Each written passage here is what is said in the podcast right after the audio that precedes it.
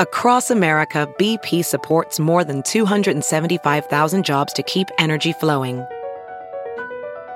Jobs like updating turbines at one of our Indiana wind farms and producing more oil and gas with fewer operational emissions in the Gulf of Mexico.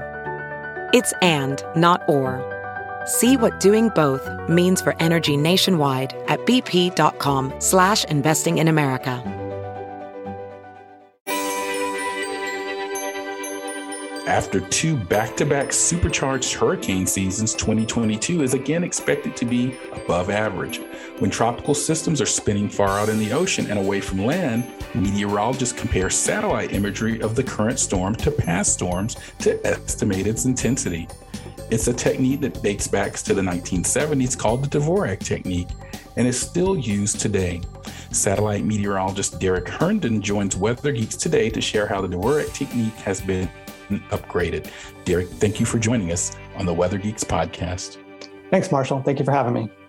Well, before we start geeking out on satellite meteorology, which I'm a satellite guy as well, I, as I said before we started the podcast, I teach the satellite meteorology class at the University of Georgia, uh, and and uh, before that, spent some time at NASA. So this is really in high geekdom territory for me. This topic today, um, but before we go there, I've got to ask you the question that I get to ask every guest: How did you become a weather geek? So my weather geek goes back uh, pr- pretty far back, as some of your other speakers have mentioned. They they were you know influenced at a very young age, and that's that's the case with me as well. Um, I was fishing with my grandfather and my father in the Florida Keys. Uh, we were uh, off one of the keys off of Marathon. And while we were out there, a couple miles offshore, a water spout um, came down from the clouds. Uh, I was seven years old. So I was out there, seven years old very dark black sky and this this snaking cloud comes down and touches down the water just a few miles from us. And and i was kind of terrified but my grandfather was like no that's just a water spout. You know it's not going to hit us. And so we sat there and we watched that for a few minutes and that that that moment really really stuck with me. And um, it, from that point on i just started looking at the clouds in more detail. And uh, you know growing up in south florida of course we have thunderstorms every day so there's so much interesting weather I would say that we had tropical cyclones, but growing up in the 70s in South Florida, we had that drought period. so really, we did not have a lot of tropical cyclones. Um, but uh, but then I moved to Oregon, and while I was in Oregon, I got to see like a, a, completely different kind of weather, and that just even intrigued me more, like the variety of it, right? You know, the snow and the windstorms and all of that, and uh, and so my, my father very much encouraged all of this, of course, and he bought me my first weather kit, and I installed it uh, outside of our um, apartment I started taking observations every single day. I was posting forecasts on the refrigerator, you know, and I just became really, really obsessed with it. It was that was probably when I was about 11, and at that point, I was like, I'm going to be a meteorologist. That's all I ever had, really had wanted to be. I mentioned Oregon. I, were they talking about atmospheric rivers at that time? I know we have known about them for a few decades now, but uh, in recent years, they've really become quite known in the public lexicon. But not so much then when you were there. I bet. No, no, I, I never heard that term. Um, the, and we didn't talk about El Nino either. so, you know, that really um, became more prominent, I think, in the 80s and, and its impact on the West Coast, you know, rainfall patterns there. So, but I did get to experience a number of, you know, very heavy rainfall, flooding events, and, and of course, some of those big windstorms with those really powerful extratropical cyclones coming ashore. So, you know, I got to see plenty of very interesting weather while I was there as well. And then, then I moved back to Florida, and that's when I got to actually see some hurricanes in the Tampa area well, I should give you a little bit of Derrick's background. He has a bachelor's degree in meteorology from my alma mater, Florida State University, and before that, as a, a, a I mean, after that, I should say, a veteran Navy forecaster. He's he's currently a hurricane researcher at the University of Wisconsin Madison in their Cooperative Institute for Meteorological Satellite Studies, one of the premier uh, institutions within our field on satellite meteorology. So, uh, again, here at Weather Geeks, we try to go right to the top sources, and so uh, really honored to have Derrick here. Let's start off with some basic geek out here as Weather Geeks. Uh, tell everyone what the Dvorak scale is, how it works, and why we need it. So the Dvorak scale is a is a scale. Um, uh, we, we, rate these numbers and uh, basically can distill this information from the satellite imagery down to is like a single number that goes from about one to one to eight. So one being the weakest and eight being the strongest. You could get up to a nine. It's really, really hard to get to the top of, of that value, but typically you'll see values peak out around the 8.0. So the scale, the numbers are related to the maximum sustained winds of the tropical cyclone. So uh, Dvorak, um, you know, back in the, in the early 70s, um, especially around the time around 73, 74 or so, he, he figured out that he could look at these satellite images and um, you know that he could look at these patterns and how much curvature was occurring in the cloud structures and how cold the cloud tops were and how organized these patterns were. And he was able to relate that to the storm intensity. Previous work had tried to do this uh, and no one really has had succeeded at being able to successfully relate you know the features but he just had a real keen sense um, for these patterns um, and, and uh, so he set about to try and match up these patterns uh, to these numbers, and uh, and then he he developed a scale uh, and a kind of a flow chart that a forecaster could go through and pick different types of patterns, and then from those patterns you could apply that number that goes from one to eight. Now there are some you know idiosyncrasies there where there are some rules that you, you know you can't pick a certain number if a certain amount of time has passed like 24 hours. But it's it's actually something that anybody anybody here could look at this chart and probably figure out now, to get really good at it takes actually takes a number of years. And um, so he developed that technique initially with visible satellite imagery, and then he uh, modified it to use infrared satellite imagery. So that infrared satellite imagery gives us the, the cloud top temperatures, and he was able to relate the uh, cold, how cold the cloud top temperatures were to the intensity and also the temperature of the eye. So it's a technique that kind of evolved in the 70s and then into the early 80s, um, becoming a little bit more uh, easier to use and also using this multispectral imagery so using the visible imagery and the infrared satellite imagery.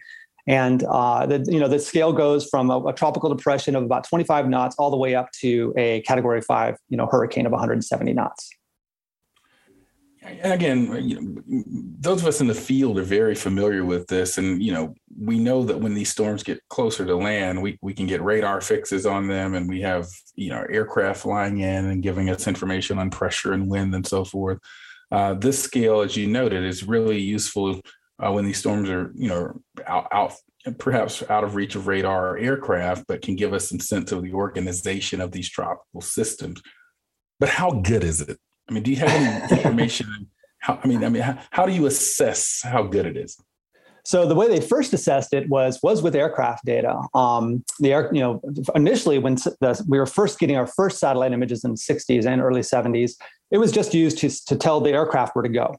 just there's a there's a glob of thunderstorms out there. It looks pretty organized. Fly out there and check it out. And they would fly out and they would gather the pressure and wind data.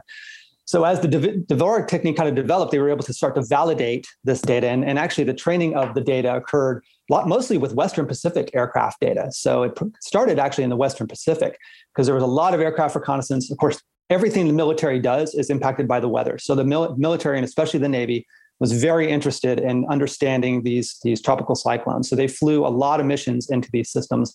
And so we had a lot of ground truth, you know, actual truth of what the surface pressure was in these storms. And so they were able to relate that to the intensity. So those early, those early techniques and that early validation showed that this was a skillful technique. And to its credit, I mean, at this point in time, we're basically using the technique more or less unmodified from the, you know, the early 80s. And so a number of people have done studies to verify, you know, is this really holding up? And and like 90% of the intensity estimates fall within about 20 knots of the true intensity. So it's really actually very skillful. You're not you're not often going to be off by say a full category, you know, Saffir Simpson category. You're going to usually be pretty close to the true intensity. So it does yeah, work very, very well. It does, and and obviously, so one one thing that I mean, you mentioned satellite. I mean, satellite perspective gives you a very different perspective than say an in situ or radar perspective. Satellites are multispectral, and what I mean by that is they're using different parts of the electromagnetic spectrum, from the visible to the infrared, sometimes even microwave. Um, uh, this technique leverages both the visible and infrared. Am, am I correct in that? That's correct. Um, but I will say most people use the infrared. There's a little bit more objective information in the infrared, especially when you have an eye that emerges in the in the hurricane.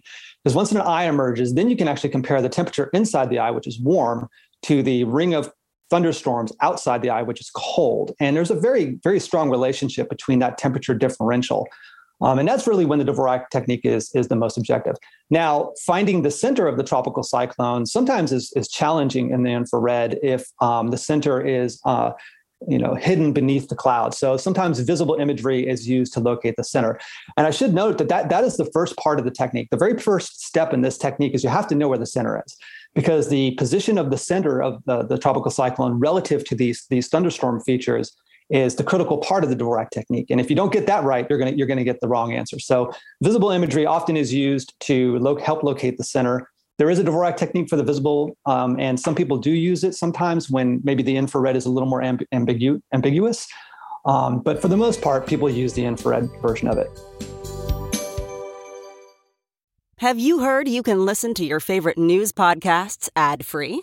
Good news. With Amazon Music, you have access to the largest catalog of ad-free top podcasts included with your Prime membership. To start listening, download the Amazon Music app for free or go to amazon.com slash ad-free news podcasts. That's amazon.com slash ad-free news podcasts to catch up on the latest episodes without the ads. And we're back on the Weather Geeks podcast. I'm Dr. Marshall Shepard from the University of Georgia, and I'm speaking with Derrick Herndon about the Dvorak technique. And before we move forward, I want to just give a shout out to my Florida State peer and classmate, Jack Beven at the National Hurricane Center. Derrick and I both know him well, and Derrick tells me he's probably one of the top experts there at the National Hurricanes that are on this technique that we're discussing. And speaking of this technique, I know you've been tweaking it over the last 20 years or so we actually had the launch of the GOES new GOES series, starting with the GOES R, and I believe we just recently launched a couple of others recently, or at least one more after that.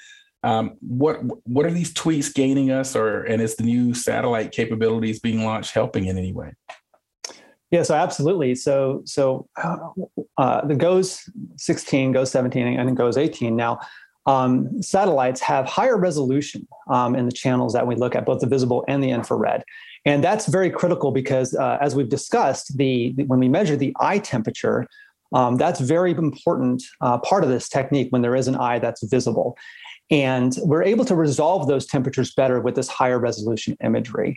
Uh, in the past, if we had a hurricane that was far out in the Atlantic, it might fall near the edge of the of the satellite uh, view, and that really extreme scan angle sometimes would produce an eye temperature that was too cold. So having this higher resolution is going to help us resolve those eye temperatures a lot better and also resolve the, the temperature structures around the eye and the, and the, and the convection. Also, having the more frequent updates, of course, will help. And, and we can you can do a Dvorak estimate for every satellite image that you have available. Um, the official Dvorak uh, people who do these routinely do them every six hours. Now, I mentioned we have an automated technique um, that does this. It could do it also with every image. We can do it every 30 minutes or, or every hour um, called the uh, advanced Dvorak technique that has evolved over the years. And uh, that, that technique also will benefit from this higher resolution image. Um, we talked a little bit about this multispectral idea of you know visible and infrared imagery, and you mentioned the microwave too. And so I guess I'll, what I want to do too is also mention we also have a lot of new microwave uh, satellites uh, that can measure in the microwave spectrum. And as we talked about this, this the location of the storm center is very critical for this. And sometimes the visible image and the infrared image are you know very difficult to determine the center and a lot of times we can use that microwave image to see where the center is because the microwave is transparent to the clouds and the precipitation and we can actually sometimes see eye features in the microwave that are hidden uh, from the geostationary imagery so that's very helpful at times in, indeed. In fact, um, um, when I was at NASA, I worked on the TRMM and the GPM missions, which carried microwave sensors. And you know, and there are others as well. And oftentimes they can give you a radar-like view of the eye eye wall system. Uh, they're really helpful with things like uh, concentric eye walls, eye wall replacement cycles, and so forth uh, that we may not be able to get from land-based radar. Uh, I understand that, as in all parts of meteorology these days, that artificial intelligence uh, is becoming increasingly a part of our toolkit is AI at all utilized in your intensity estimates or uh, Dvorak technique uh, modifications going forward? It absolutely is, and, and we just recently had a paper um, on this um, using AI to uh, apply this to the ADT data. So the, the advanced Dvorak technique does basically kind of what the Dvorak does. In fact, when it was initially developed in the late 1990s, it very much mimicked the Dvorak um, pattern recognition. Um, one of the challenges with that, however, is is again this whole idea of locating the center. a lot of times, uh, you would have to physically, you know, change the center and the and the data to get the right answer. So having microwave available and having these deep learning techniques to locate the center is very critical.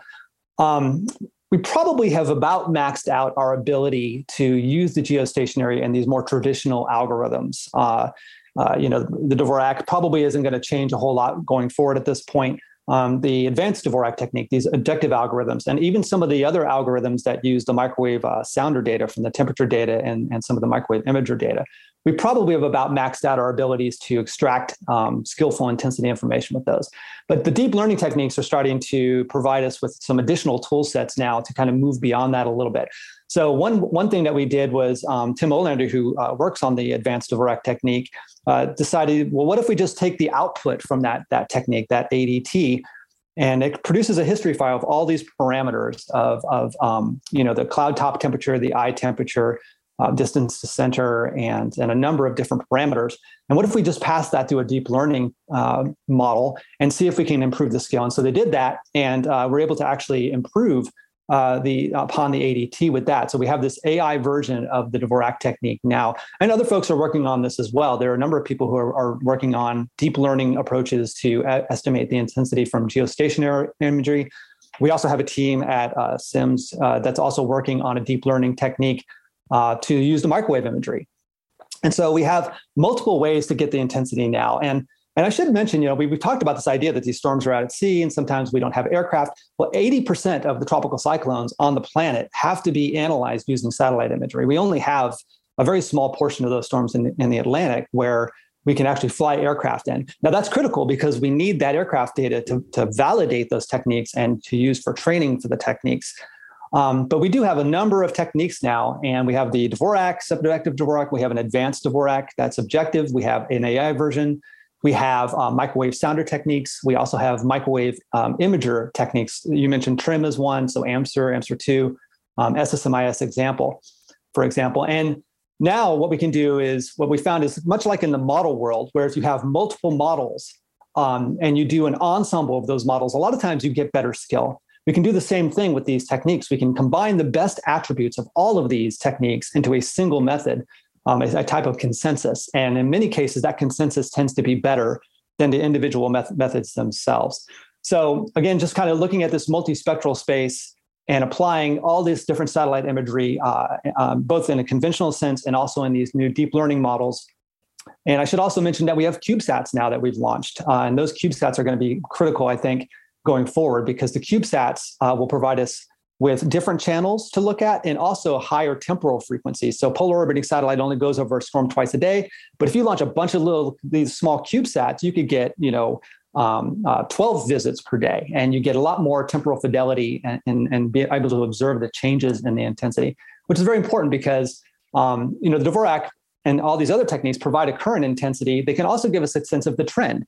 So if you know what this, this, storm was 12 hours ago and you know what it is now, you have a very simple forecast. You could just simply extrapolate that out into the future and get a sense as to how the storm is changing intensity. So the, the ability to observe the intensity changes and most critically these rapid intensity changes, especially if the storm is approaching the coast, um, to observe these rapid intensity changes is very key. And so again, leveraging basically all the tools that we have available to us now um, you know, scatterometers, synthetic aperture radar, you know, uh, passive microwave sounders, passive microwave imagers, and all the geostationary imagery, kind of putting it all together. Um, and that's exactly what the Hurricane Center does. When they get all this information coming in, they kind of condense it down um, using the best attributes, uh, what they know what the biases are to produce that that intensity for the storm. Uh, and everything that you just said is why it makes teaching satellite meteorology quite challenging because there are always new systems and updates. Exactly. Uh, in fact, I am going to have to update some of my Dvorak technique section this fall to account for some of what you just mentioned. I'm, I'm certainly familiar with some of the advances and so forth, but uh, I always like to make sure our students are getting the most up to date information. And so I actually may be reaching out to you for some some pointers on where I can find out more information on some of the sort of newer techniques that you just mentioned, the AI based and microwave based techniques as well. Uh, you, I believe you answered this question. Uh, I wanted to know if the Dvorak technique is used in other basins by other meteorological agencies.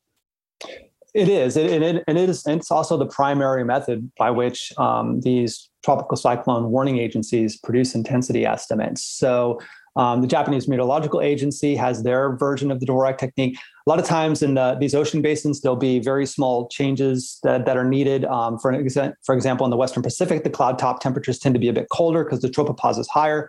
Uh, so some modifications need to be made for that. Storms out there also tend to be a bit, little bit larger. And, and something we haven't really talked about is you can use the Dvorak technique to get the maximum sustained winds. In many ways, it actually is more accurate at getting the pressure.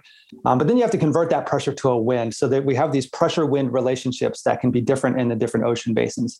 But um, uh, La Reunion uses it. The Bureau of Meteorology uh, uses it. They have quite a few um, people there that are also very good experts, been doing this for a very long time. Um, so all the warning agencies around the world do use the Dvorak technique. Um, again, because really satellite imagery is the only way that they can get the intensity of, of a tropical cyclone uh, unless it you know makes landfall over an island or they get a rare ship observation. So yes absolutely all the other agencies use this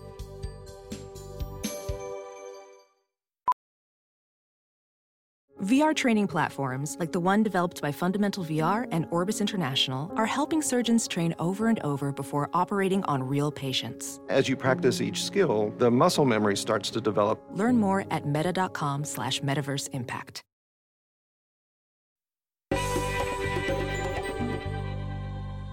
And we are back on the Weather Geeks podcast. I'm Dr. Marshall Speckett Shepard. Don't even know my own name from the University of Georgia, and I'm speaking with Derrick Herndon uh, from CIMSS.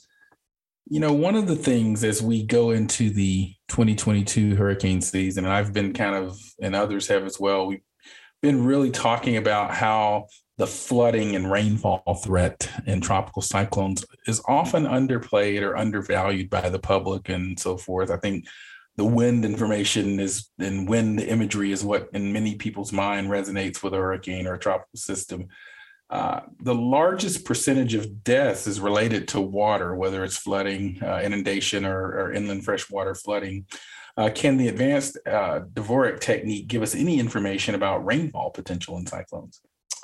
Yeah, it's a great that's a great question, and it's something that you know we you know as communicators we're always trying to hammer home to people is that you know we do tend to focus on the maximum sustained winds, but really that is that is not what actually kills the most people. It's actually water. It used to be storm surge, uh, now it's really rainfall. Uh, unfortunately, there is not a good correlation between storm intensity and rainfall, and we can see that in a couple of really good examples. Um, you know, uh, we, we've had tropical storms that have made landfall that have produced, you know, deadly flooding, flooding you know, 20, 40 plus inches of rainfall.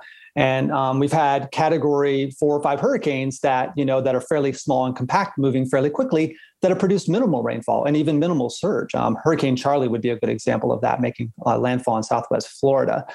So we, really are trying to develop additional tools um, for measuring rainfall, and and some of the best tools we have really are, are just understanding that that rainfall is highly correlated with storm motion. So the slower a storm moves, uh, the more rainfall it will produce. Now, how that relates to the Dvorak technique, we, we, you know we can determine storm motion from the Dvorak technique because it does allow you to determine the position and the track and how how fast or how slow the storm is moving. Um, it doesn't really tell you a lot about storm size, which can also impact the rainfall, um, and it doesn't really tell you about um, uh, necessarily about how much rainfall will occur, except that you can correlate very very cold cloud top temperatures that the Dvorak technique will give you to maybe excessive rainfall. Um, but for that, for rainfall problem, we really need other tools. So again, the microwave data can help because we can see through the clouds and actually see the rainfall in the tropical cyclone to determine how much is actually falling. Um, and then we can extrapolate that forward um, for landfall and match that up to storm motion to determine kind of rainfall rates. Um, but really, this is definitely a problem that we continue to work on. You know, as we saw just last year, again, you know, in, in terms of communication, we have uh, Ida, you know, which produced, you know, tremendous rainfall well away from the landfall. Um, you know, so at that point, once the storm is over land, we don't the Dvorak technique no longer can be used. So then, in that case, we definitely need other tools. And you know, typically we'll be using radar in that that case, or maybe some other microwave data. But radar would definitely be our biggest tool for the rainfall problem. Shifting gears a bit, I know you're involved in some volunteer efforts like All Hands and Hearts. Tell us a little bit about that. Also, Shelter from the Storm, which helps with dogs and cats. Uh, so I'm wondering if your research in hurricanes uh, inspired these, or you, you just have a good heart in general, or perhaps a little of both. Um, so it definitely was inspired a little bit by the disaster issue. You know, I, I study these these horrible, deadly storms, and um, a lot of times when you're watching a storm make landfall, you just you just feel powerless. You just there's just nothing you can do. You've done you've done everything you can do. You've you've provided all the information, you know, and and now you're just hoping that the public will will listen to the warnings and and follow the advice of the local officials. But a lot of times, you know, you're watching this this disaster unfold, and there's just not much you can do. But after the fact, there are things you can do. You know, you can go in and um, and volunteer and help clean up. So um, All Hands on Hearts does that. Uh, they they go in after the storm, and uh, a lot of times it's flooding. So in this case, um, um, Hurricane Harvey, you know, with the tremendous flooding in Texas, you end up with a lot of damaged drywall, and these a lot of these people they they don't have the means really to to repair all that themselves, and they may not even have the financial means. So so having these teams go in after the fact and assist these families and and rebuilding their homes, I think is something that that's very very critical and and, uh, it just gives you a sense that you, you know you're actually doing something. Um, shelter from the storm. I'm, I'm, a dog owner. I love dogs. we have three dogs, uh, and uh, so again, that's just a thing where you know we like to go to the shelter and uh, and take care of the pets there, take them for walks. You know, take up take care of their shelters. Um, I'm a very hands-on person, so I do some of the maintenance work there, uh, help cleaning up the kennels, and help doing things like taking down tree limbs that have come down, things like that. So, you know, both, both, both me and my wife, Nicole, and she works at the United Way. So that tells you a little bit about her heart as well. um, we, we just love working as a team on, on, you know, helping people in ways that, that kind of fit for us and uh, work with our skill sets. Is there anywhere that people listening can find out more about your work in general on websites or social media, CIMSS, uh, you personally? Uh, give, give us some of the places people can find out more about this work, Dvorak Technique or CIMSS or you. Sure. So, so our, our website has been up since the 1990s. We're, we're pretty proud of that. Um, you know, we were one of the early websites that were providing tropical cyclone information, and, and we're still going strong. We're adding new stuff all the time. In fact, um, so if you go to our our, um, our website at the uh, CIMSS tropical cyclone page, very easy to find. Just type in Google CIMSS tropical cyclones, and you will almost certainly get the first hit on that page. Um, that will provide you a ton of information on all the different algorithms that we use. Uh, we have uh, explanations for many of these, so so you know a novice reader could read through this and get a get a sense as to what we're trying to accomplish there. And of course, a lot of our new stuff is highlighted there. Um, my uh, you can contact me through that page. There's a link there, but you can also find me on Twitter at uh, dherndon2. Uh, I'm not super active on Twitter. Uh, sometimes social media feels like a second job. I'm sure you probably would agree with that. you know, just kind of keeping up with all of it. Um, but oh, I do. Yeah, it's quite quite quite a, quite a, a load. it is. So I, I, I, post things when I can, especially if I see something interesting with with um, respect to a storm's intensity or how it's being handled. Uh, most recently, there was some interest about Alex, obviously developing uh, in the Northwest Caribbean and the Southern Gulf of Mexico, and uh, provided some examples on some Dvorak uh, comparisons between that storm um, and Agatha, which was very interesting. If you if you looked at Alex when it was in the Northwest Caribbean, you you actually could have used the Dvorak technique to get a hurricane out of it, but but you would have been very wrong. so I talked a little bit about that, and uh, so when things like that come up, I will post them. Um, obviously, new satellite launches I'll, also share and uh, and the work that we're doing to kind of leverage that new satellite data to develop new techniques. Well, this is this was awesome. I, I know you've appeared on some of the Weather Channel um, television platforms, but had limited time, and so I'm glad you were able to join us on Weather Geeks for a deeper dive. This has really been fascinating. This is just really what Weather Geeks is built for, so that we can get these deep dives. Uh, we've got to go, but before we do, it's the time of the podcast where we like to highlight a scientist superstar, a great geologist, or a weather weenie. It's the Geek of the Week. This episode's Geek of the Week is Robert Olivares. Robert is a utility engineer in California. His most memorable weather is the 2011 California windstorm. That was when winds as strong as 140 miles per hour blasted across the area.